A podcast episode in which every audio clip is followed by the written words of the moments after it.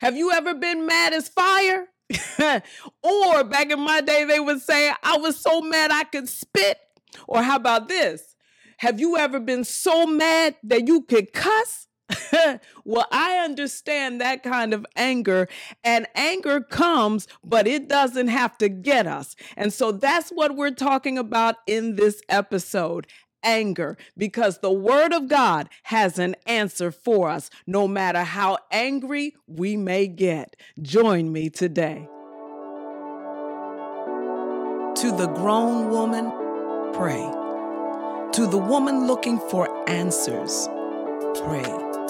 To the woman who's busy and just needs a change, pray. Pray, woman. Stop comparing yourself Pray. Stop grumbling. Pray. Stop giving excuses. Stop counting yourself out. Pray. Stop discounting God. It's time to pray. Welcome to the Woman Pray Podcast.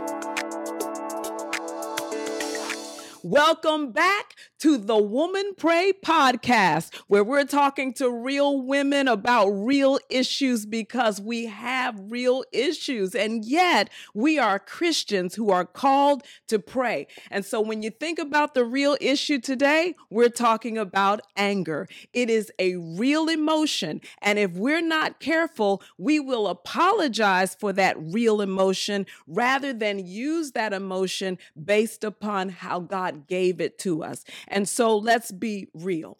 Now, if we're not careful, ladies, we'll let emo- the emotion of anger drive us and push us to do things and to say things that are just not helpful. In fact, it moves us and drives us, and then we find ourselves in trouble. I mean, how many times have you been angry and before you knew it, you said something that you wish you could pull back in?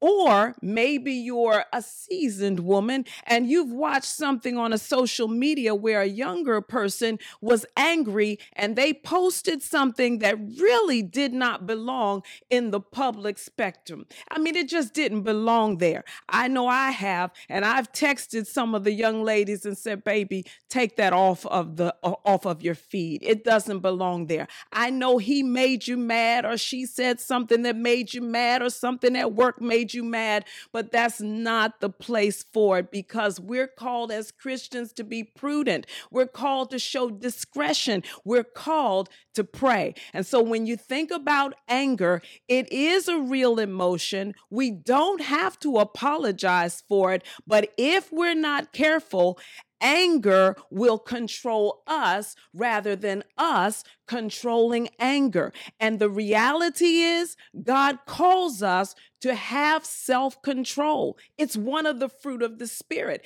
And if we look in the Old Testament, one of my favorite storylines is two brothers, Cain and Abel. Well, Cain gets angry because God doesn't think his offering is special. Now, of course, I'm paraphrasing. And God comes to Cain and he says, Sin is at your door because he was angry. But God tells him, I expect you to rule over it.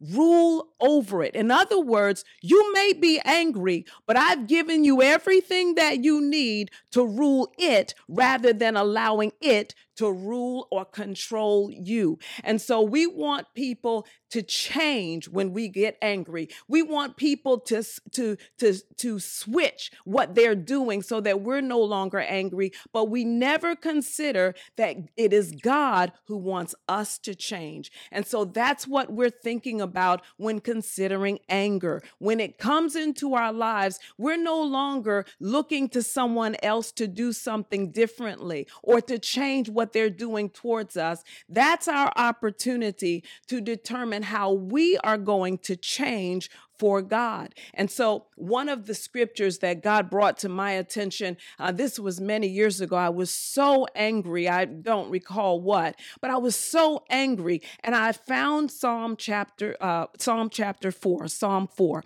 And there in Psalm 4, I have to read it for us because I think it's helpful whenever thinking about being angry. Because if you're not careful, ladies, you'll let your emotions run you when it shouldn't. And so, there in Psalm 4, it it says in chapter 4, verse 4 Be angry and do not sin. It says, Meditate within your heart on your bed and be still. Offer the sacrifices of righteousness and put your trust in the Lord. And so when I think about this passage, I think it's very self uh, it's self-explanatory, but the reality is when we're angry, we have something to do. And it's not tell everybody off and and just expose every every emotion and you know throw chairs over over it, that's not the response. We're not looking at television characters to disciple us to tell us how we're supposed to act and I am saying what I've seen, where people on TV are showing you an example of what you could do if you get angry. That's not your example as a Christian.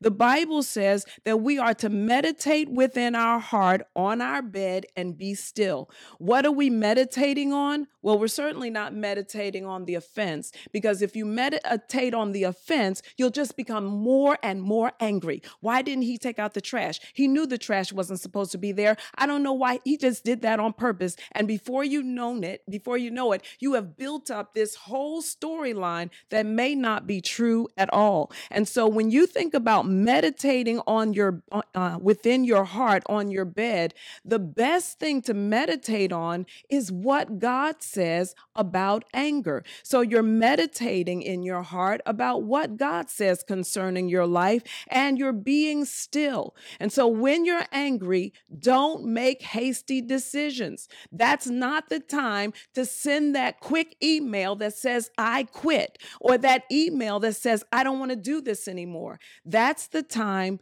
to be still, to stop and consider all of your options because um, hasty decisions they're not your best off, um, your best option.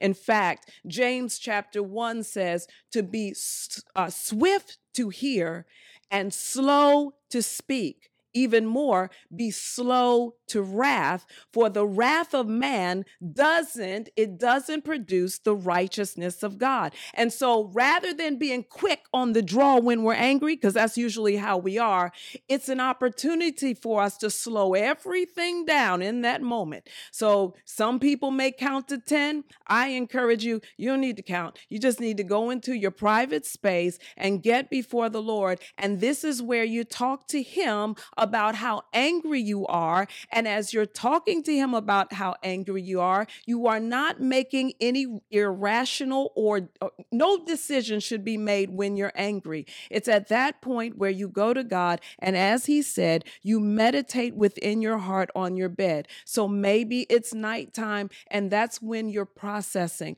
How are you going to look more like Jesus and less like your old man? So your old man may have done all kinds of things that just were not nice.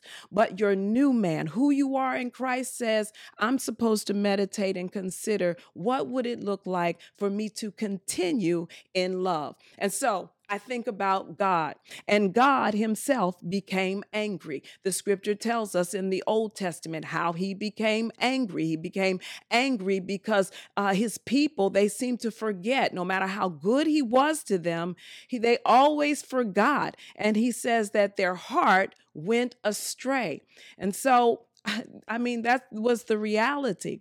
But I think about Jesus as well. And Jesus shows his anger because the people did not uh, they did not respect the house of God or the or the the synagogue. And so he's like he's saying that they cheapened what should have been respected.